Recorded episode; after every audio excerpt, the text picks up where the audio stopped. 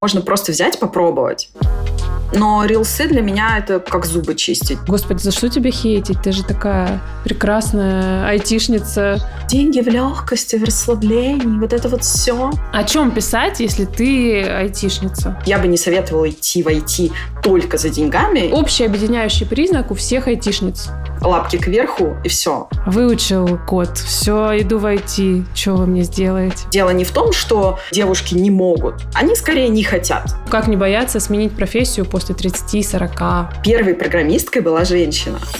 Хм, а почему бы мне не пойти в ай ти?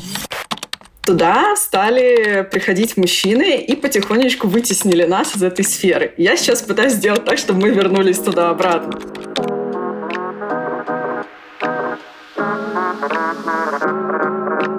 Друзья, всем привет! В эфире подкаст «Мари, говори». Сегодня у нас с вами вторник, а это значит, мы встречаемся с восьми утра. Эпизод доступен на любой платформе для подкастов.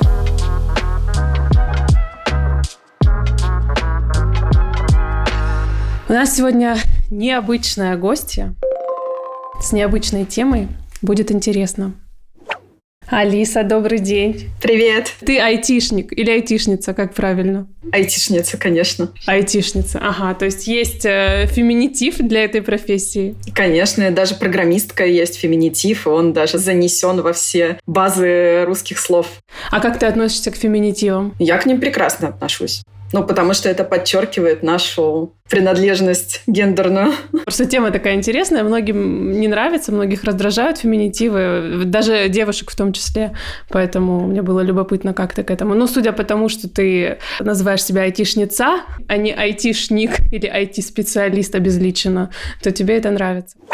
Давай мы представим тебя нашим слушателям, потому что у нас еще не было таких э, в подкасте гостей с такой профессией. Расскажи о себе, и следом я тебе задам вопрос, что такое вообще ай ти, потому что я вот, например, знаю на обывательском уровне, что это такое. Привет, я Алиса, я программистка со стажем в ай ти, о боже, лет двадцать уже, наверное. Вау! О! Да, Обалдеть. Да, я очень рано начала, в свои там двенадцать-четырнадцать лет я училась делать первые сайты, Офигеть. Тогда еще на заре интернета, можем сказать. Было нелегко, но лет в четырнадцать я продала свой первый сайт, уже начала работать немножечко на фрилансе, потом пошла учиться на программиста в колледж, потом ушла учиться на программиста в вуз. В общем, у меня такой, знаете, путь не самый типичный. То есть чаще всего сейчас люди приходят в ай ти лет уже в тридцать, когда они где-то поработали, поняли, что это не та профессия, которой они хотели бы заниматься. И потом уже меняют профессию и становятся свитчерами. Свитчерами? Вот у меня не так. Я родилась программистом, я им умру, наверное, уйду на пенсию. Профессия мне очень нравится, я очень рано определилась. Свитчер — это человек, который меняет профессию, ну, где-то в середине жизни. Ух ты! Да, их так называют. Я, кстати, знаю, что в ай ти-сфере очень-очень много вот этих англицизмов и терминов, названий, которые используются исключительно в ай ти, и из ай ти уже переходят вообще в другие сферы. У меня есть друг айтишник, и это все я знаю из общения с ним. Хорошо, а в каком году это все было, твой первый сайт, который ты сделала в четырнадцать лет и продала? Ну, получается, это начало двухтысячных. Офигеть! У меня появился вообще компьютер свой, собственный, в две тысячи восьмом году, когда я уже на первом курсе училась. Ну, ты прям такой флагман, ты прям на передовой была. А как так получилось? Тебе кто-то подсказал или ты сама? Мне очень повезло. У меня папа айтишник, но он такой, он больше по железу. Я пошла в софт, но действительно у меня компьютер появился очень рано. И когда я пришла в колледж учиться на программиста, вот нас сидит там двадцать пять человек на первом уроке, и нас спрашивают, у кого дома есть компьютер? Такие четыре руки. А потом, к концу обучения, уже, конечно, был у всех. А сейчас ты занимаешься работой не только в найме, то есть ты все-таки пишешь сайты, коды, сайты, я опять-таки на обывательском уровне, но еще и обучаешь этому, видимо. Да, я обучаю примерно год, как уволилась из найма, но все равно немножечко, немножечко пишу, у меня есть свой пет-проект, и даже не один. Так что любовь к коду, все со мной. Начнем мы с того, что такое ай ти. Потому что Мы все слышали, что это что-то на богатом. Есть такой стереотип, что ай ти. ай ти даже я видела рилс, где какая-то девушка рассказывает о том, что она энергокоуч, энергопрактик, помогает найти свое предназначение, ля-ля-ля. Муж айтишник. Муж айтишник. Муж айтишник обеспечивает все эти энергопрактики и возможность поиска себя. Так вот, что же такое за хлебное место, золотая жила, это ай ти? Ну, я думаю, что все уже прекрасно понимают, что без ай ти нам никуда, и все пользуются прекрасными ай ти-продуктами, приложениями, сайтами.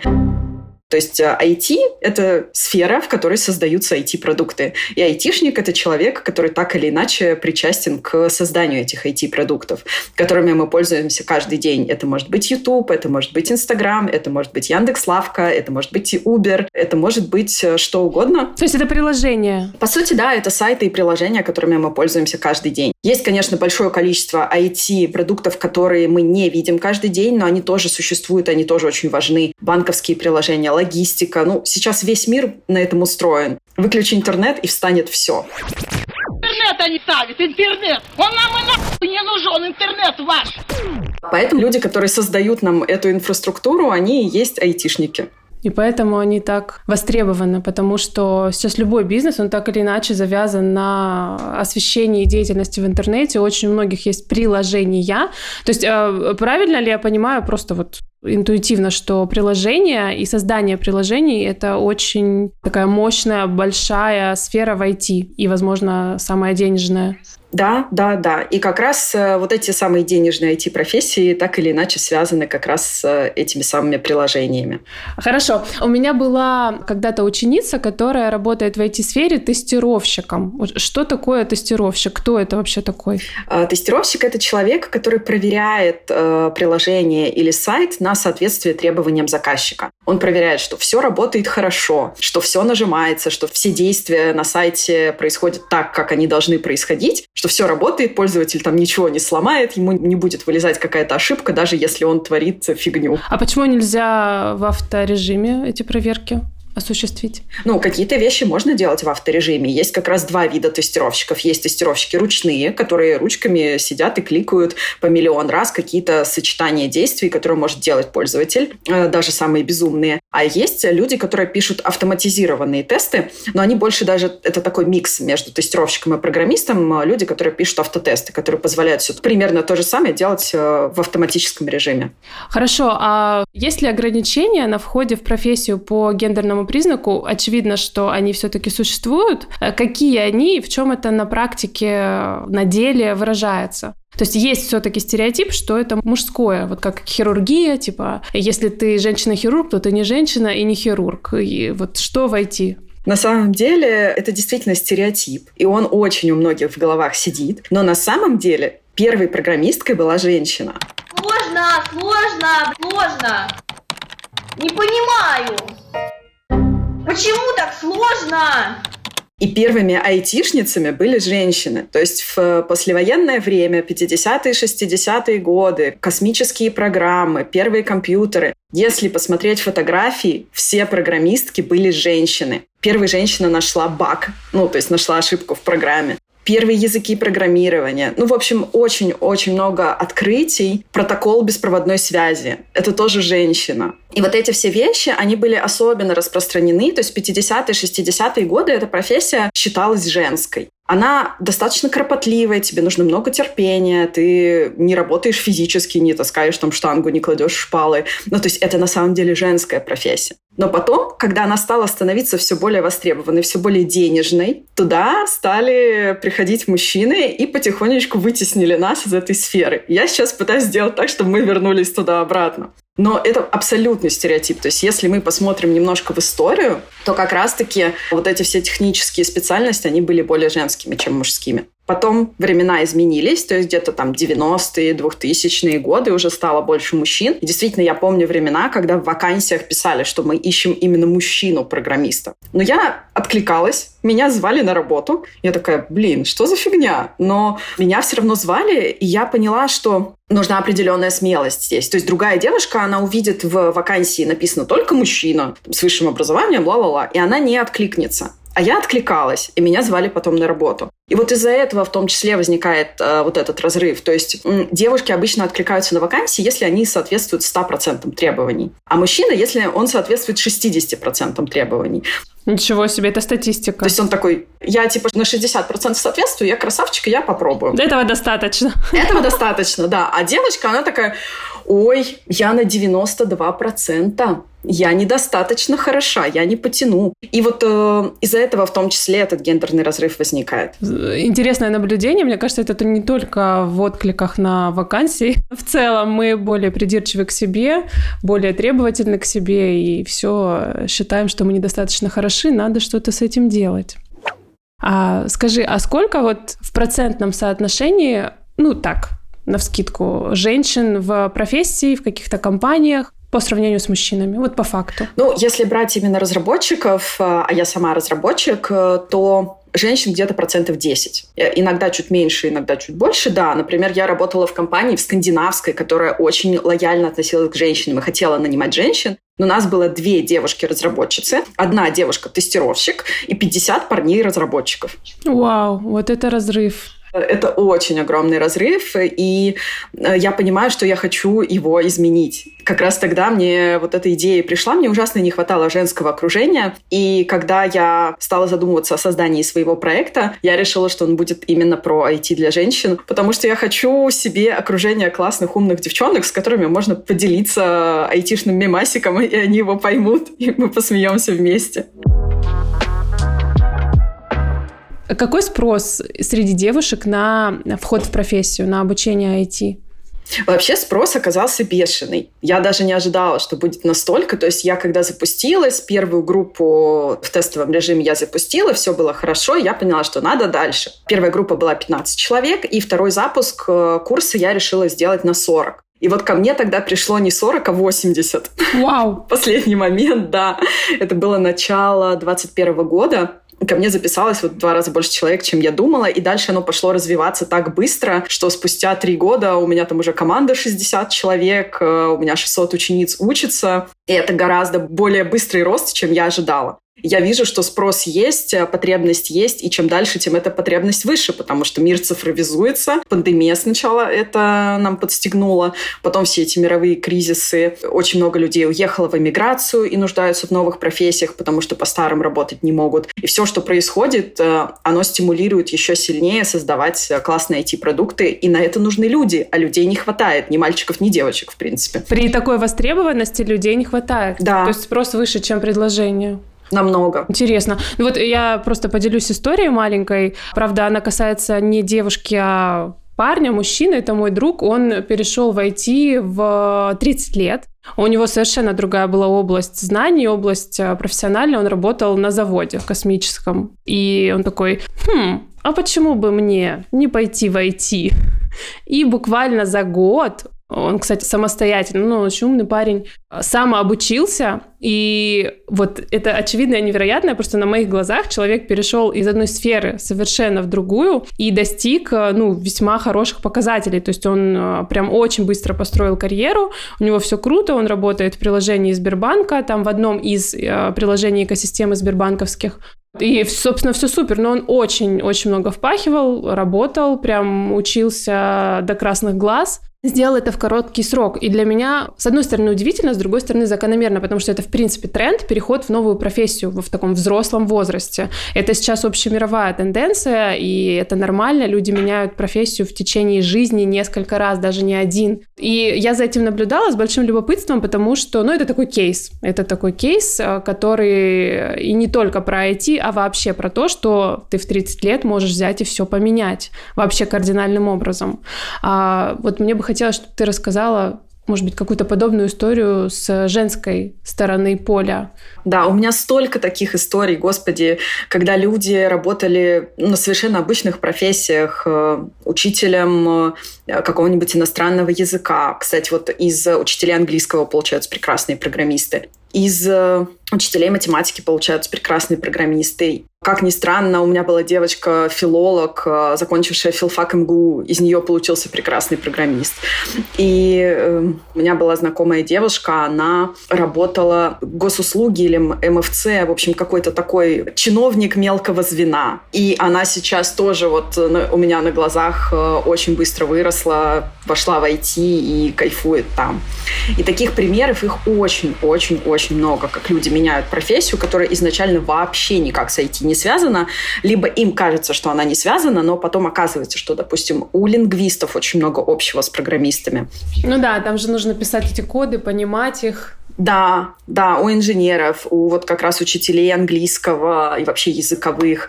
И таких моментов очень-очень много. На самом деле, неважно, кем человек работает. Я знаю примеры, когда и там, мастер маникюра, мастер по ресницам тоже становились программистами. Это скорее... Обалдеть! Мастер по ресницам, блин, обалдеть! Да.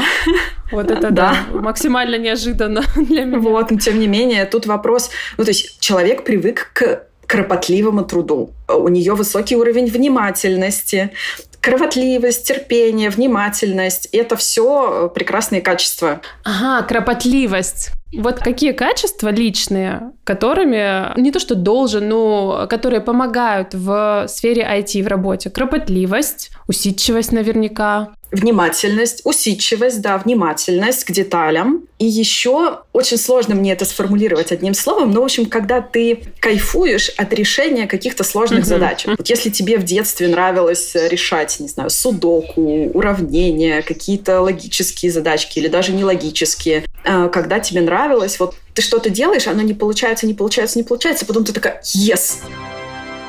Я смогла, у меня получилось. И вот решение этих логических головоломок, если оно доставляет тебе удовольствие, то, скорее всего, тебе работа в ай ти тоже будет доставлять удовольствие. Прикольно. А что по поводу вот этого стереотипа насчет интровертности, закрытости айтишников? То есть есть же такое расхожее мнение и куча мемов на эту тему, что айтишник, ну, это все-таки парень, да, в мемах это мужчина, парень с сальной такой головой, с грязными волосами, который сидит над клавиатурой, сгорбившись, сутки напролет что-то там печатает, клацает, у него зашторены окна, он в темной комнате, вокруг беспорядок, срать, и он ест из доставки, но у него много денег на счету при этом, и там, иногда он выезжает куда-нибудь на Шри-Ланку или на Бали, и там его сальные волосы развиваются по ветру. Ну, на самом деле, конечно, в этом стереотипе есть часть правды, но за счет того, что у парней появилось больше денег, и культура уже такая, что они начинают ходить в спортзал, ходить в барбершоп, ухаживать за собой, у них появляются девушки, которые их могут переодеть нормально.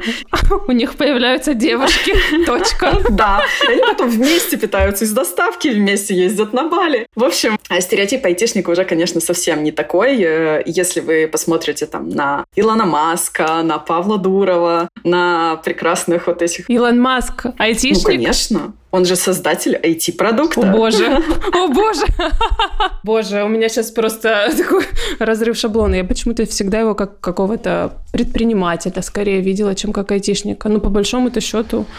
Ну, одно другому не мешает, но он умеет писать код. Вау. Скажем так. Еще одно достоинство Илона Маска, девчонки. Он умеет писать код. Черт побери.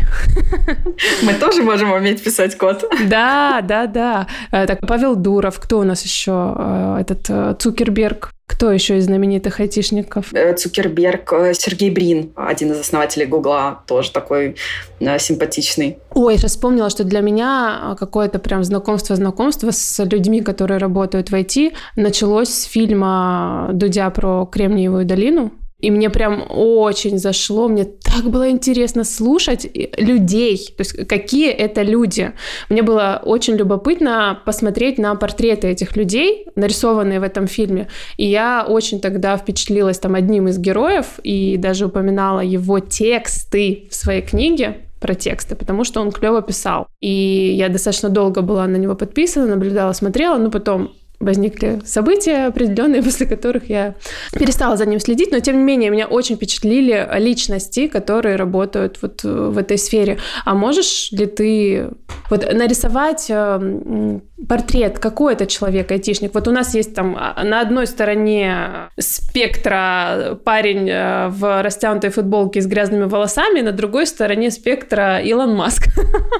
Вот какие еще люди в ай ти работают? Вот какие они? Они, может быть, там духовные или наоборот какие-то очень приземленные. Какие они? Слушай, да на самом деле они разные. Вот э, есть интроверты, есть экстраверты. Да, интровертов, конечно, в ай ти больше, потому что туда идут люди, которые хотят больше наедине с компьютером общаться, но это не обязательно. То есть экстраверты тоже в ай ти есть. Они могут быть в растянутой футболке с сальными волосами, а могут быть после спортзала, барбершопа в стильной одежде. Они разные, и это как раз прелесть. То есть если там десять-двадцать лет назад айтишник, он был вот именно такой, там очки, свитер, борода, вот что-то такое. У меня папа такой, прям вообще один в один. Как и из, из книжки про айтишника. Вот. А сейчас, сейчас э, в этом и прелесть, что приходит все больше людей со стороны, все больше становится свитчеров, и ай ти-сфера, она становится гораздо более разнообразная, гораздо более интересная, уже не такая стереотипная, как была раньше. И вот эта свежая струя, новая волна, она очень сильно разбавляет. И появляются экстраверты, айтишники. Ну, кстати, экстраверты тоже нужны, даже если это не разработчики, но, например, проджект-менеджеры. Чтобы общаться с людьми. Да-да-да, которые менеджерят все эти процессы. То есть э, в зависимости от своего характера ты всегда можешь себе подобрать какую-то ай ти-профессию. То есть если ты такой вот именно суперспокойный, супертерпеливый, суперкропотливый, э, скорее всего, это тестировщик. Если ты экстраверт, ты хочешь управлять людьми, если тебе нравится вот это вот коммуникация, взаимодействие, управление, то из тебя получится хороший проджект-менеджер. Если тебе нравится создавать новое, если тебе нравится творить, креативить, если тебе нравится создавать из ничего какой-то классный ай ти-продукт, то тогда у тебя получится стать программистом. И таких профессий очень много. То есть есть, например, даже обычные профессии, то есть есть эйч ар, а есть ай ти-эйч ар. То есть тот же эйч ар, который специализируется именно на подборе ай ти-специалистов. Есть ай ти-юрист, то есть есть обычный юрист, а есть ай ти-юрист, который специализируется, например, на вопросах авторского права в ай ти или помогает стартаперам составлять договора с инвесторами в этот стартап. То есть для очень-очень-очень большого количества профессий можно найти здесь свою нишу. И даже вот есть человек, который пишет тексты, копирайтер, а есть техпис, так называемый в ай ти, то есть человек, который пишет документацию. Техпис. Да. Техпис. Да, вот, то есть, как видно, и даже совершенные гуманитарии могут найти себя в ай ти. Главное понять, да, что тебе больше всего откликается по сердцу. То есть я бы не советовала идти в ай ти только за деньгами и ни за чем больше. Нужно идти и за деньгами, и за удовольствием. Вот-вот-вот, да. То есть что является таким движком в решении пойти в эту нишу? Все-таки не только деньги, хотя очевидно, что это важно.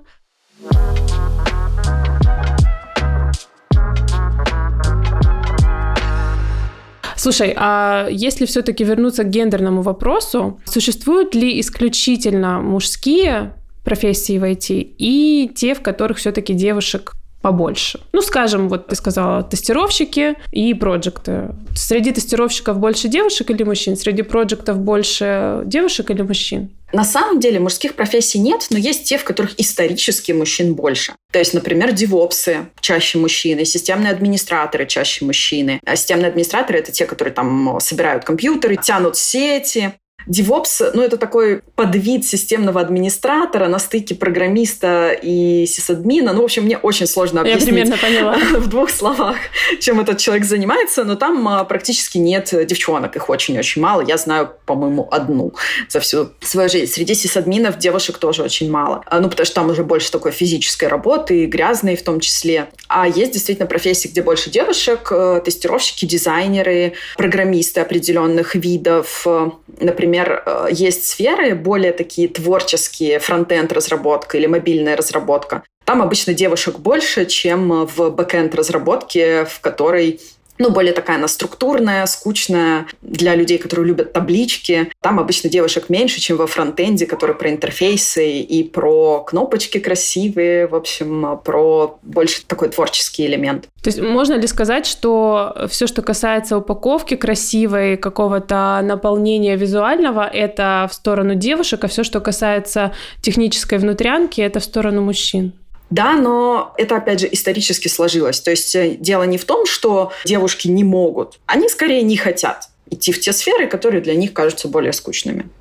Как девушкам не закапывать в себе желание, а начать развиваться в интересующей их сфере, будь то ай ти или какая-то другая? И вот по твоему опыту, как не бояться сменить профессию после тридцати сорока? Ну, во-первых, надо для начала понять, тебе это вообще нравится или нет. Найти какой-нибудь бесплатный урок, курс, видео на Ютубе, может быть, какую-то книжку. Ну, в общем, попробовать бесплатно, тебе вообще понравится или нет, тебя затянет или нет. То есть тебе понравится решать эти головоломки или не понравится. Найти каких-то людей, которые уже в этой сфере работают, с ними просто поговорить. Найти, ну, желательно не одного даже человека, а несколько, чтобы получить, ну, более такую широкую картину мира. Поговорить с несколькими тестировщиками, с несколькими программистами, с несколькими проектами, с несколькими системными аналитиками и понять, что тебе больше откликается. Потом, возможно, посмотреть какие-то ролевые модели. То есть вот поискать людей, на которых тебе нравится смотреть, которыми ты хочешь вдохновляться, которые уже там, куда ты хочешь прийти, в твоей точке Б. Да-да, крутой метод, потом прям очень мне откликается. И если у них получилось, то почему у тебя не получится? Тоже получится, он смог, а ты сможешь. Главная проблема девушек, которые прошли обучение, вот определились, поняли, что да, я хочу туда, прошли обучение, но не начали работать. То есть застопорились на старте практических каких-то шагов. Это что? Это нехватка навыков или больше негативные установки в голове? И как бороться со вторым?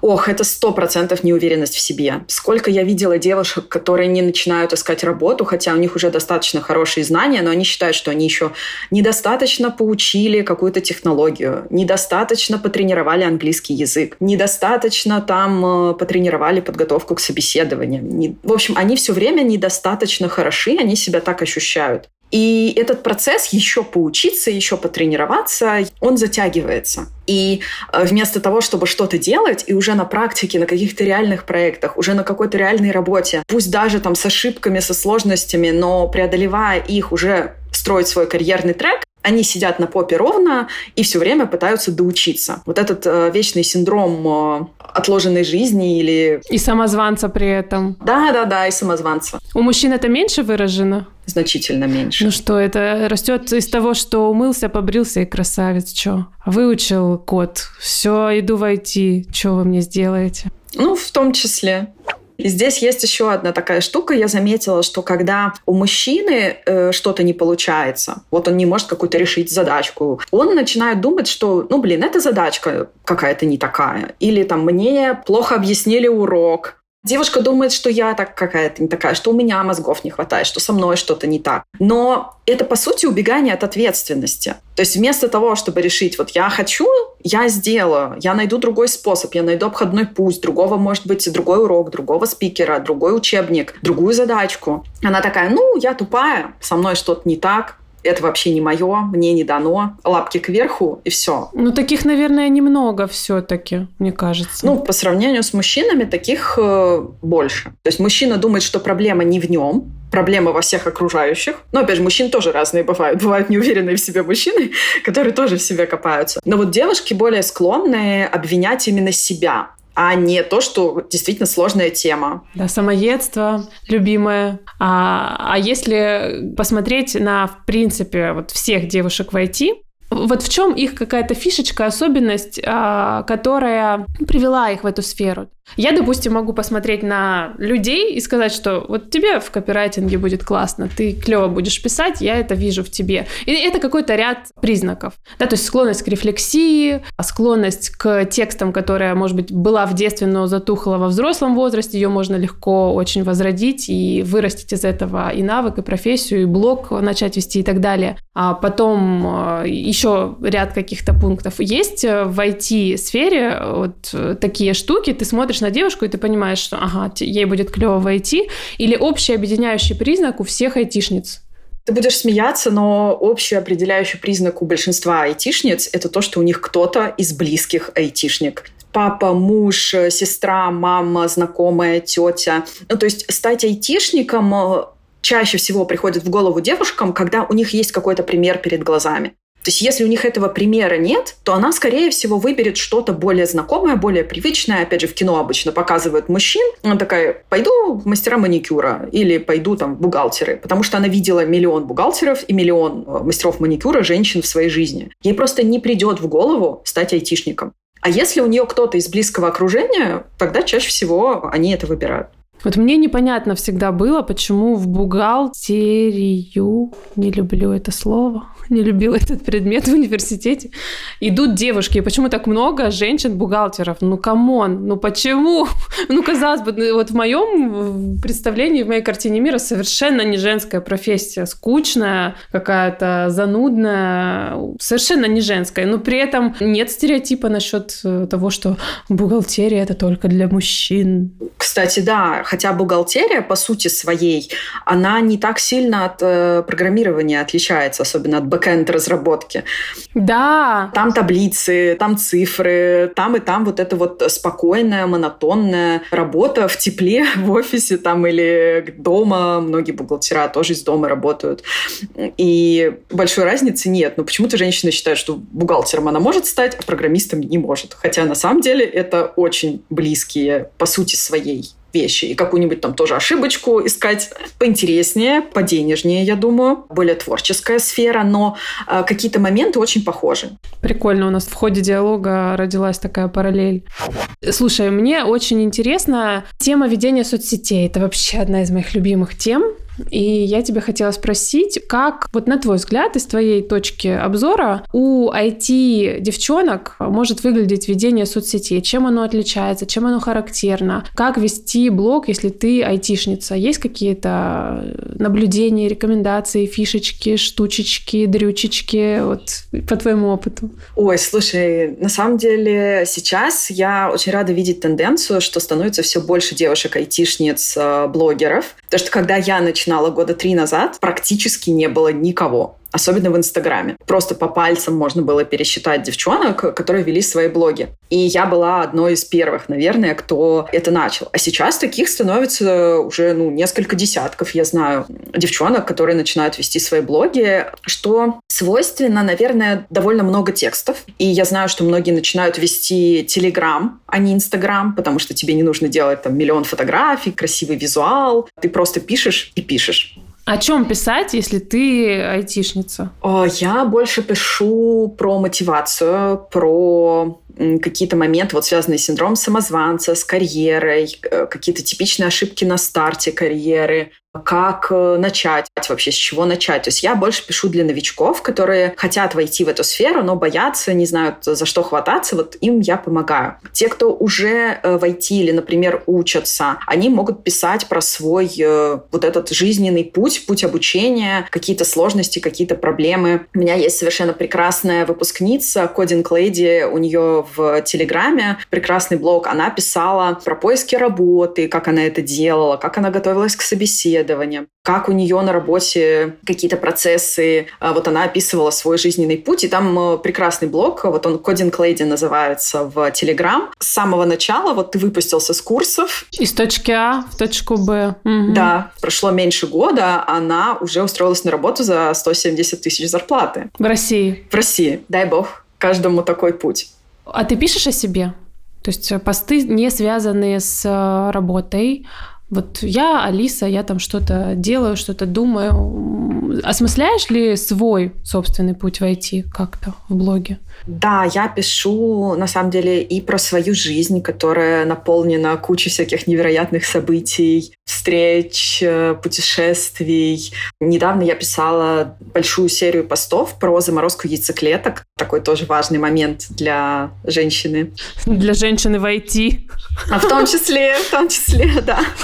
Вот. Я пишу про свой путь уже не только как разработчика, но и как ай ти-предпринимательницы, про свои обучения бесконечные, которых я очень много прохожу. Например, недавно я училась в Сколково, в стартап-академии. Собственно, развиваю свой стартап, учусь, как это делать. Там много всего, не только айтишного. Классно, то есть ты показываешь свой лайфстайл. который может работать и работает как ролевая модель для тех, кто как раз-таки хочет присоединиться к твоей профессии. Это клево. А ты, когда начинала вести блог, какие у тебя были сложности? С самовыражением, с темами для постов? Вот как ты придумывала эти темы для постов? Как ты э, позиционировала себя? Самая сложность э, была, есть, в том, что я как айтишник человек достаточно ленивый. И когда я думаю, что для того, чтобы мне выйти в сторис, например, мне нужно накраситься, сделать укладку. Я еще такой перфекционист, я люблю, когда все красиво. Сделать уборку, чтобы были красивые фотографии или красивый фон. Я такая, господи, что-то мне лень. И в итоге я начинала вести именно Телеграм, потому что в Телеграме, ну, ты просто, у тебя есть вдохновение, ты сел и пишешь.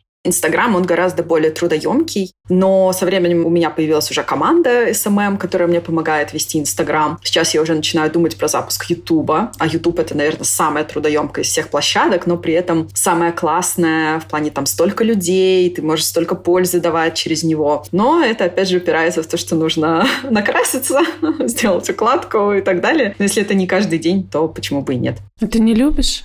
Не любишь краситься, делать укладку? Нет. Растянутая футболка? Да. Ну, наше все. Да. У меня есть мой любимый спортивный белый костюм, в котором я на очень большом количестве там фотографий и видео, потому что я просто просыпаюсь... Его люблю. И его люблю, надеваю. Да. Поняла, ну это вообще не только, мне кажется, связано с ай ти, а вообще, ну блин, удобно же в белом костюме, на елке-моталке. Да, я согласна, что Инста требует многое от нас, и недостаточно просто порой выйти с грязной головой рассказать. Вот я вчера буквально накрасилась, оделась, сделала прическу, помыла голову, сделала дома уборку, чтобы записать сторис, да. То есть у меня такое тоже есть. Не всегда. То есть часто я отпускаю этот момент, и вот как есть, так и вещаю. Но порой, когда это прям важные какие-то сторис, да, нужно собраться в кучу, нужно прихорошиться, чтобы выйти в блог и что-то там рассказать. Я придумала лайфхак. Я в итоге не выхожу, я не выхожу а, на видео. Лайфхак, не выходить в блог. Нет, я это делаю как? Я снимаю каждый день по десять фотографий. Ну, просто какого-то там моей жизни, которая меня окружает. И обычно это что-то красивое. Ты идешь там завтракать в какой-то классный ресторанчик, идешь гулять э, к морю, по набережной или гулять в парк. И ты делаешь статичные сторис. Я делаю статичные сторис, да. Потом я просто накладываю на это текст, э, что-то, что со мной происходит, или что-то, чем я хочу поделиться. И все. И это требует минимальных усилий. Да, да, и это очень быстро, намного быстрее, чем с видео. А что для тебя текст? Какие у тебя отношения с текстом? Вот когда ты начала вести соцсети, как у тебя складывалось с написанием постов? Были ли сложности? Как ты их преодолевала? Слушай, ну, основная сложность в том, что я все-таки технарь, а не гуманитарий, и я не умею писать вот, ну, красиво, я не умею делать вот этот сторителлинг. Э, Приходи ко мне на курс. Но, с другой стороны, у меня было огромное желание делиться какими-то полезностями, какой-то моей экспертизой, помогать новичкам, вдохновлять э, новичков на вход в ай ти. И вот это у меня получается достаточно хорошо. То есть, опять же, я преподаю уже очень много лет. Я начала преподавать лет в семнадцать-восемнадцать. С тех пор э, это тоже одно из самых любимых занятий в моей жизни. И, по сути, это тоже преподавание, тоже объяснение просто через текст, а не вживую. И первое время мне это довольно легко давалось. Мне очень классно и с удовольствием дается то, что про экспертизу, про делиться знаниями, но мне плохо дается какой-то сторителлинг. Вот это вот завязка, развязка, там какая-то история, История, преодоление героя, путь, вот это вот. Вот это вот мне сложно дается. То есть, особенно, когда на эмоции надо раскачивать. Я вот так не умею. Я такой там, типа, как? Да ты что? Обалдеть. Это прям мое любимое как раз-таки. То, что я делаю всегда. Обожаю. Вот. А у меня наоборот. Типа, как пользоваться нейросетями? Раз, два, три. Какой-то пошаговый план, какой-то алгоритм действий, что-то разжевать, объяснить. Вот такое. Ну да, у тебя такое структурное, системное мышление и выдача информации такая же. Да, да. А были ли какие-то страхи, связанные с ведением соцсетей, с ведением блога? Слушай, ну, наверное, первое время я боялась, что я буду сталкиваться с каким-то негативом, с хейтом, с... А на тему чего? Гендерная история? На какую тему? Ну негатив? да, да, вот что-то в эту сторону. На самом деле нет. На самом деле нет, и я за всю свою жизнь я видела, ну, может, два-три каких-то хейтерских комментария, то есть такого практически не возникало. Прикольно. То есть все-таки для тебя это какая-то дружелюбная атмосфера? Максимально дружелюбная. Ну, тоже зависит от площадки. Потом я поняла, что просто вот в Инстаграме у нас очень все белое и пушисто. В Инстаграме все такие милые, все такие добрые, все такие классные. В телеге, кстати, тоже. А вот когда я вышла на Дзен, например, или на YouTube, вот там, там в комментариях просто какой-то ад. Я, честно говоря, туда даже стараюсь не заходить. Да, в Дзене страшное дело просто. Мне самый трэш мне прилетает из Дзена. Мы ржем всей командой, разбираем сторис, потому что там совершенно по-другому работает вот этот вот принцип высказывания. В Инстаграме нет такого, согласна. Вот, и я это в итоге отдала помощнице. А ты на Дзене, да, ведешь тоже блог? Да, на Дзене я тоже веду. Ты, ты не видишь хейтерских... Господи, за что тебя хейтить? Ты же такая... прекрасная айтишница. Ну, там, типа, что девушка может в этом понимать? О май гад. А пишет кто это? Мужики пишут? Ну, мужчины, естественно, да. В Дзене ты же не можешь ограничить, какая аудитория к тебе приходит. Или они приходят и говорят, ну, там у меня какие-то фотографии есть, я лифчик не ношу. И они мне такие, ой, какие сиськи. Ну, то есть, э, спасибо, конечно, но текст был вообще не про это. А какой твой любимый формат? Формат контента. Что тебе больше всего нравится делать? В инсте или где-либо еще? Слушай, ну вот я люблю тексты, и я очень люблю... В последнее время я полюбила рилсы. Просто я такой фанат. Мне ужасно нравится снимать рилсы, потому что ты пока снимаешь, ты так сам наржешься. Ну, то есть, у меня они обычно какие-то не экспертные, а именно прикольные. С юмором, с какой-то жизнью айтишника, какие-то мемы мы воплощаем. И пока ты снимаешь, обычно у меня вот один съемочный день в месяц, когда мы снимаем штук двадцать-тридцать рилсов. Пока ты это снимаешь, это так смешно, это так весело. Тебе кто-то референсы собирает или ты сама ищешь? Мы обычно всей командой собираем. То есть у нас есть чатик в телеге, куда мы скидываем ссылки на все смешные рилсы, которые мы видим в Инстаграме, которые нам могли подойти или там в ТикТоке. И потом мы из этого собираем какую-то таблицу, что мы будем снимать э, в этом месяце, и снимаем. И это очень весело. Для тебя рилсы всегда были м, чем-то таким забавным, ненапряжным, или был какой-то стресс на тему рилсов? Потому что я спрашиваю просто из любопытства, потому что для меня этот формат был сначала непонятен, я его сразу же начала пробовать, но в какой-то момент для меня это прям вот стрессом было, мне казалось, Господь, почему у меня там не выстреливает рилс, хотя на старте у меня там что-то выстрелило, несколько роликов, а потом все зависло. И я прям билась, билась, билась, билась, чтобы с этим разобраться. Я уже разобралась, но вот в какой-то достаточно длительный период времени для меня это слово рилс было связано со стрессом, с тревогой, что как же добиться результата. У тебя не было такого? Ну нет, наверное, я не помню уже, ну где-то я вычитала, то ли в каком-то курсе, то ли у кого-то, кто занимается рилсами, что нужно месяц или полтора выкладывать каждый день, чтобы Инстаграм увидел, что у тебя есть регулярность, и только потом оно начнет выстреливать. Ну, в общем, как раз примерно полтора месяца прошло, и там уже пошли куча просмотров, и уже сейчас блог отлично набирает уже не столько с рекламы у блогеров, как мы больше закупали раньше, а с рилсов приходит тоже большая часть аудитории. А ты продолжаешь закупать? Да, я продолжаю закупать, но рилсы для меня это как зубы чистить. Ну, то есть это просто, что ты делаешь каждый день. Но это не то, что ты снимаешь каждый день. Выкладываешь каждый, да. да вот да. Если бы надо было снимать каждый день, я бы точно не смогла, потому что это, опять же, укладка, там, макияж. Мне было бы лень каждый день это делать. А вот так раз в месяц собраться, нарядиться, кайфануть, да, вот это совсем другое дело. А получается, у тебя ежедневный постинг в блоге? Сторис каждый день тоже. То есть это либо пост, либо рилс? Но они у меня вот именно текст на, текст на фотках. То есть я практически никогда не выхожу в блог именно вживую лицом. Сторис каждый день. Класс. То есть ты перманентно присутствуешь в блоге? По-разному. Где-то пятьдесят на пятьдесят, наверное. То есть э, половина про ай ти, половина про мой лайфстайл. А вот этот текст на фотках, это что-то полезно, мотивационно, такое про рефлексию? Или это польза-польза по-разному? Ну, это совместное творчество всей команды. Угу. А ты сама составляешь контент-стратегию, контент-план для блога или нет? Совместное творчество? Мне любопытно, потому что, ну, я знаю, как это все работает изнутри.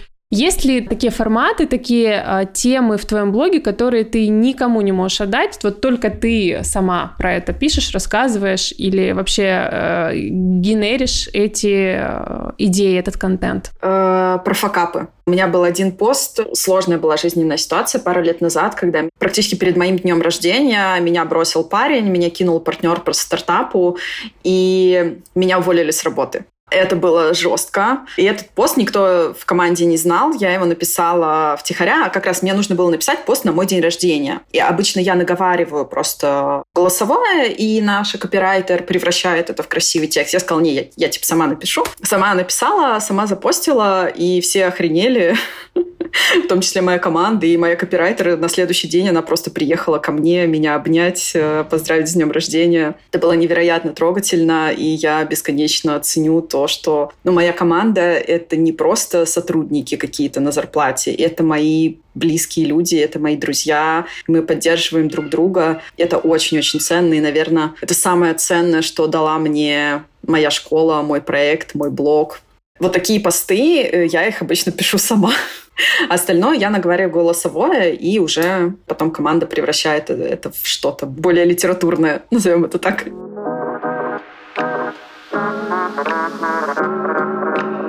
Слушай, а где ты живешь? Только дай знать, где ты находишься. Дай знать.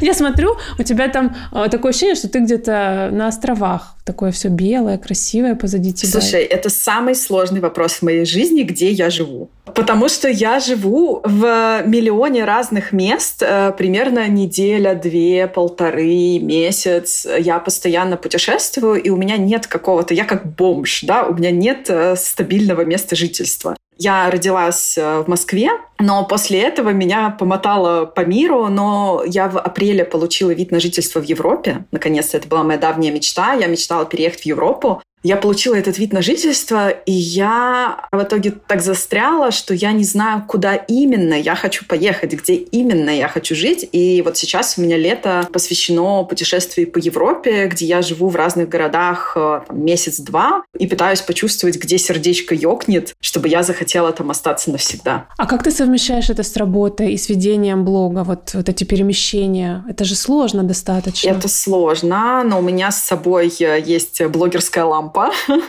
У меня с собой есть там, штативы, ну, в общем, вся техника, которая нужна. Плюс, так как у меня команда разбросана по миру, мне часто кто-то из команды может помочь в съемках. Или кто-то прилетает в тот город, в котором я, и мы делаем встречу и съемку контента. Если такого нет, то я нахожу видеографа в том городе, в котором я живу, например. У меня есть совершенно прекрасная девочка-видеограф в Стамбуле. Стамбул — это такой центр всех дорог. Зато красивый контент получается из разных стран, когда там то ты на Сейшелах, то ты в Барселоне. Ну да, с точки зрения визуала это прям круто. А с точки зрения организации своего времени рабочего, режима. То есть вот у меня пока с этим есть сложности. Я когда еду куда-то, у меня сбивается мой режим работы, и я от этого тревожусь. То есть пока я дома в статичном, скажем, положении, я знаю четко свое расписание, последовательность событий, что зачем идет, и когда я должна там усилия приложить, когда я могу чуть расслабиться. А если это поездки, то все сыпется, и все надо в моменте решать, и это фактор стресса. Вот как у тебя с этим, как ты справляешься? Или ты уже научилась? У меня все то же самое. Получается, я уже полтора года в таком перманентном путешествии, назовем это так. И действительно у меня сбивается все, сбивается режим, у меня совершенно нет какого-то регулярного спорта сейчас, потому что ты не можешь ходить в спортзал в каждой новой стране или в каждом новом городе. Это довольно сложно организационно. Ну или, может, мне просто мотивации не хватает, будем честными. Но это правда, есть такая проблема. Я пока это не решила, но я очень надеюсь, что там к сентябрю-октябрю я определюсь уже с местом жительства, сниму квартиру надолго, буду где-то жить на одном месте. Хотя с моим шилом в попе, может быть, оно так и не выйдет, и я все равно буду куда-то летать, постоянно ездить то на учебу, то в поездку, то на конференцию какую-то, то на подкаст. Часто это бывает запись вживую или на YouTube какие-нибудь интервью. В общем, жизнь очень насыщенная, и не всегда получается действительно этот режим соблюдать. Но есть несколько вещей, которые неизменные. Это сон по восемь часов. Это просто такое правило, выбитое в граните. Я очень люблю пешие прогулки, и так как чаще всего, когда я путешествую, я останавливаюсь где-то в прибрежном приморском городе, это с утра прогулка по набережной и какой-нибудь классный вкусный завтрак в красивом месте. Вот это такие три кита моего режима, которые я стараюсь соблюдать. Все остальное может вообще супер хаотично в разные стороны двигаться. Здорово. То есть это какие-то неизменные штуки, которые помогают как раз-таки с тревожностью бороться. А ты тревожный человек или спокойный, расслабленный? Меня очень сложно назвать расслабленной. Я даже когда прихожу на массаж, и мне массажист говорит, там, расслабь плечи, допустим, или руку, я такая, что? Как это? Ну, то есть, если бы я могла это расслабить сама, я бы к тебе не приходила. А есть ли фактор э, взаимосвязи тревожности и профессии? Может быть, профессия усиливает тревожность или, наоборот, ослабляет? Насчет тревожности не знаю, но в ай ти очень распространен синдром самозванца. Тебя постоянно качает на качелях от «я вообще гений» и суперинтеллектуал, да, я бог, до «я ничтожество вообще, я полное вообще, я ничего не знаю, ничего не умею». И вот ты постоянно на этих волнах. А в связи с чем они, эти волны, возникают? Потому что ты наталкиваешься на какую-то проблему, на какую-то ошибку, которую ты не можешь исправить, и у тебя никак не получается, не получается, не получается. Ты и так пробуешь, и так, а потом ты ее решил, и ты такой, все, я властелин мира, я могу все. А, все, и ты, ты бог. бог, да. Вот. Еще очень сильно добавляет э, негатива, когда ты читаешь какие-нибудь комментарии на Хабре, например, и там все такие умные, а ты такой вообще никакой. А потом тебя зовут выступать на какой-нибудь конференцию от Гугла, и ты такой, ну, блин, если меня зовут, и я классный спикер, я вроде ничего, да. Угу. И тоже так на волнах немножко. И как ты борешься с этими волнами? Или ты просто научилась на них плавать? Я скорее научилась на них плавать. То есть это просто часть жизни, к которой ты уже привык. Я стараюсь меньше сравнивать себя с другими, но получается пока, если честно, не очень. А с кем ты себя сравниваешь? С Дуровым? В том числе с Илоном Маском. В том числе с Илоном Маском, да. А твоя ролевая модель — это кто? Ну вот Илон Маск, моя ролевая модель. Это очень-очень про think out of the box, про большие мечты, большие цели, про вдохновение, про мотивацию. А если говорить про женщин, мне очень нравится, по-моему, ее зовут Уитни Вульф Хёрд. Она основательница стартапа Bumble. Это дейтинг-приложение, в котором женщины могут писать первыми и пишут первыми, то есть он такой более феминистический и защищает женщину. То есть мужчина не может написать первым? Не может, да. То есть женщина выбирает, смотрит, до кого она готова снизойти. И это совершенно прекрасная Уитни Хёрд. Она самая молодая миллиардерша в мире. Ей, по-моему, двадцать девять. И вот она заработала свое состояние на стартапе, на дейтинг-стартапе. Она работала в Тиндере до этого на какой-то высокой позиции и потом основала свой стартап и стала самой молодой миллиардершей. И мне кажется, что это совершенно прекрасный образец того, к чему можно стремиться. А ты не боишься, что тебя твои сотрудники или ученики обойдут вот так же, как это мадам? Создадут что-то, работая у тебя, такие, хм, а я могу вот лучше, чем Алиса. Ой, слушай, для меня это было бы лучшим подарком. Когда ученик превосходит учителя, это значит, что я как учитель... Учитель неплох. Я... Да, значит, я действительно хороша. И когда ко мне приходят ученики и говорят, а я там устроился в Mail, а я там устроилась в Яндекс, а я там выиграл Олимпиаду по программированию. Или у меня было такое, что когда я еще преподавала для смешанных групп, был парень, который то ли в шестнадцать, то ли в семнадцать лет сделал свой интернет-магазин товаров для геймеров. И он сам договорился там, с поставщиками там, каких-то мышек, какого-то мерча. И с помощью тех знаний, которые я ему дала, сделал интернет-магазин. В семнадцать лет. Блин, я вообще, я была на седьмом небе. Это очень круто. И мне хочется, чтобы таких было больше. Класс. Ну, это такая очень взрослая, зрелая позиция. Мне нравится. Импонирует.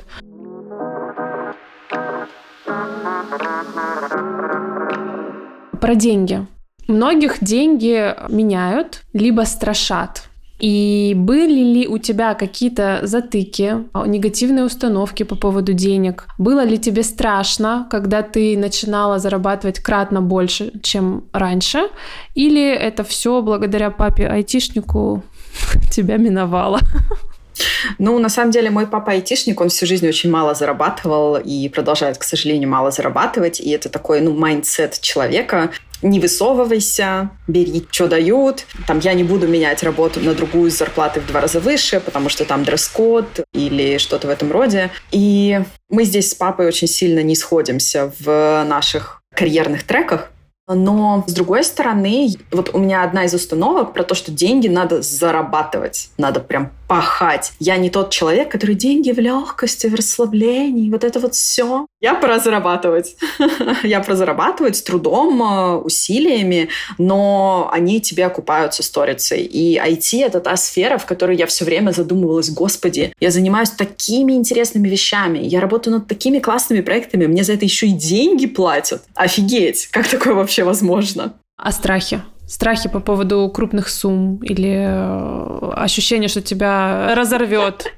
Нет, чем больше, тем лучше. Я такой человек, которому не хватает всегда. То есть, когда я зарабатывала там, на одной из первых работ там, тридцать тысяч рублей в месяц, я думала, ну, если я буду зарабатывать шестьдесят, мне будет хватать на все. Когда я стала зарабатывать шестьдесят, я стала думать, что ну, мне надо зарабатывать двадцать, тогда мне будет хватать на все. В общем, даже когда я зарабатывала полмиллиона в месяц, мне все равно не хватает. Но это нормально, да. Чем выше доход, тем выше потребности. Их больше. Да, так что нет никакой разницы на самом деле. Принципиальной. Сколько тебе не хватает, тебе все равно всегда не хватает. Но когда у тебя полмиллиона в месяц, тебе уже ну, чуть лучше не хватает. Ну, в смысле, ты уже не смотришь там, на ценники в магазинах, ты уже там не смотришь на цену в такси, ты тратишь, ну, то есть тебе что-то захотелось, ты пошел в магазин, купил. Это реально крутое чувство, но все равно не хватает, там, я не знаю, какой-нибудь супер крутой дом на побережье Испании, я еще не могу себе купить. А когда ты перестала на ценники смотреть? На какой год работы? С чем связано было? То есть какой-то переходный момент? Ну, как раз вот когда я... То есть до этого я зарабатывала где-то в районе там двести пятьдесят - триста, а потом мой доход вырос почти вдвое довольно быстро, потому что я перешла с российского рынка труда на зарубежный, на международный, и там зарплата в евро и, соответственно, доход вырос почти в два раза. Плюс у меня уже тогда запустился свой бизнес, он немного приносил, но все равно что-то приносил, и я тогда купила квартиру за год, сделала ремонт. Ну, это было крымское побережье, то есть это была не квартира в Москве, квартира в Москве я до этого купила в ипотеку, но это все равно офигенно, когда ты можешь просто вот взять и купить себе апартаменты на берегу моря с видом на море, сделать там ремонт шикарный под себя. Это очень кайфовое чувство, и при этом не экономить еще там на какой-то жизни, на отдыхе, на развлечениях. Это очень классное чувство, это вот где-то от полумиллиона рублей в месяц. Спасибо тебе, что про деньги честно говоришь. Ну, эта тема любопытная, всяко разно, с какой стороны ни глянь. Мне было действительно очень любопытно, что ты скажешь об этом. Давай за финалем я бы хотела, чтобы ты дала несколько советов девушкам, которые боятся ставить карьеру на первое место или вообще пробовать что-то новое, что-то другое. Вот как поменять э, профессию, поменять свою жизнь, решиться, сделать вот этот очень маленький, но очень смелый шаг вперед? На самом деле можно очень долго ходить вокруг да около, присматриваться, думать, сомневаться, а можно просто взять, попробовать. Просто взять, попробовать, решиться и понять, это твое, не твое. У нас в обучении, например, первый месяц мы даем гарантию возврата денег, что если тебе что-то не понравится, ты поймешь, что это не твоя профессия. Ты можешь вернуть деньги вообще без вопросов, просто безопасно попробовать. Вот окунуться, попробовать и понять, твое, не твое. Если не твое, ты возвращаешь деньги и все, ты ничего не потерял. Ты потерял единственное, ну, там, несколько недель времени, но ты уже окончательно разобрался. Это вообще стоило того или не стоило? Лучше один раз попробовать и понять, чем потом всю жизнь себя грызть, что а вот надо было стать айтишником, я бы тогда сейчас жила по-другому. Но многие сомневаются, просто боятся этот первый шаг сделать, хотя первый шаг можно и бесплатно вообще сделать. Пойти, опять же, там на YouTube, на какой-нибудь бесплатный урок, тот же мой, допустим, бесплатный урок сходить и попробовать уже свой первый код написать. Увидеть, что это не так сложно, как казалось, как стереотипно думают. Вот какие-то такие простые шаги. Может быть, какую-то взять книжку для новичков, по ней попробовать несколько упражнений сделать. Какие-то найти курсы бесплатных в интернете, каких-то материалов для новичков, тоже очень много. Взять, попробовать. Посвятить этому, допустим, месяц и уже окончательно определиться, твое или не твое. То есть первый шаг – делать его быстро, особо не задумываясь, не сомневаясь. Просто сказать себе, что вот я месяц пробую, и дальше уже мое, не мое, решу. Стоит ли продолжать дальше или стоит остановиться и попробовать что-то еще, потому что вариантов на самом деле очень много. Следующее – это работать с самооценкой. Психолог, какие-то практики, в общем, что угодно, что поможет улучшить самооценку, не бояться. И вот эта борьба с синдромом самозванца, вот с этим с недостаточно хороша. Вот недостаточно хороша – это самый большой бич женщин вообще в карьере, в ай ти, везде. В отношениях, в жизни. Да, да, да. В материнстве, везде. Абсолютно, абсолютно. И если победить это недостаточно, превратить его в достаточно хорошо, то есть тебе не обязательно делать идеально. Вот это тоже наша такая страсть — делать идеально. Я своим девчонкам на обучении даже говорю: не пытайтесь сдать на пять. Прям я вам запрещаю. Не надо сдать на пять. Тем более на пять с плюсом. Сделайте на троечку. Сделайте на четыре с минусом, окей, но не выше. Потому что ай ти — это место, где работает принцип «работает, не трогай». Не надо вылизывать до идеала, не трать на это время, иди дальше. Класс, хороший принцип. Мы даже мерч делаем, где надпись такая на груди, на футболках, на толстовках. Если работает, лучше не трогать. Клево, мне нравится. Ой, прям девиз. Да, вот эти две вещи, наверное, самые главные. Быть смелой и быть уверенной. И пробовать. И пробовать, да. Вот по поводу первой вещи, когда ты говорила, мне просто пришло такое, ну не то чтобы дополнение, а резюме к тому, что ты говоришь. Вынести свое желание из головы в практику, в жизнь. То есть мы же часто в голове сами с собой боремся, строим какие-то теории, их опровергаем. Какая-то бесконечная борьба, вулканические извержения происходят у нас в голове. Страдания, драмы, диалоги. И когда ты попробуешь, да, у тебя вот чаще всего кажется, что все другое. Да, вынести это из своей головы. Все не так, как ты думал. Да, да. Вынести это в жизнь, просто пощупать в действительности, а как оно. Вот это... классно. Вот это бы сделать всем, кто топчется и думает: ах, а что же, а как же? Да вот так же берете и делаете. Алиса, я тебя благодарю. Мне было очень интересно с тобой побеседовать. Содержательно, любопытно, эмоционально. Очень классный у нас получился диалог. Ты точно рушишь стереотип про сальные волосы, футболку растянутые и интровертность, закрытость айтишников. Ты совершенно лучезарная, классная, легкая. Да, я думаю, что ты крутая ролевая модель для девчонок, которые хотят попасть в ай ти. Спасибо. Благодарю тебя. Спасибо огромное. Мне очень приятно, что ты пригласила. И мне тоже хочется зарядить как можно больше девчонок. Хотя бы взять, попробовать, сделать первый шаг и понять, что все не так страшно, как казалось э, у тебя в голове. Да. Ну что ж, я благодарю тебя и прощаюсь. Было очень приятно. Спасибо. Пока-пока.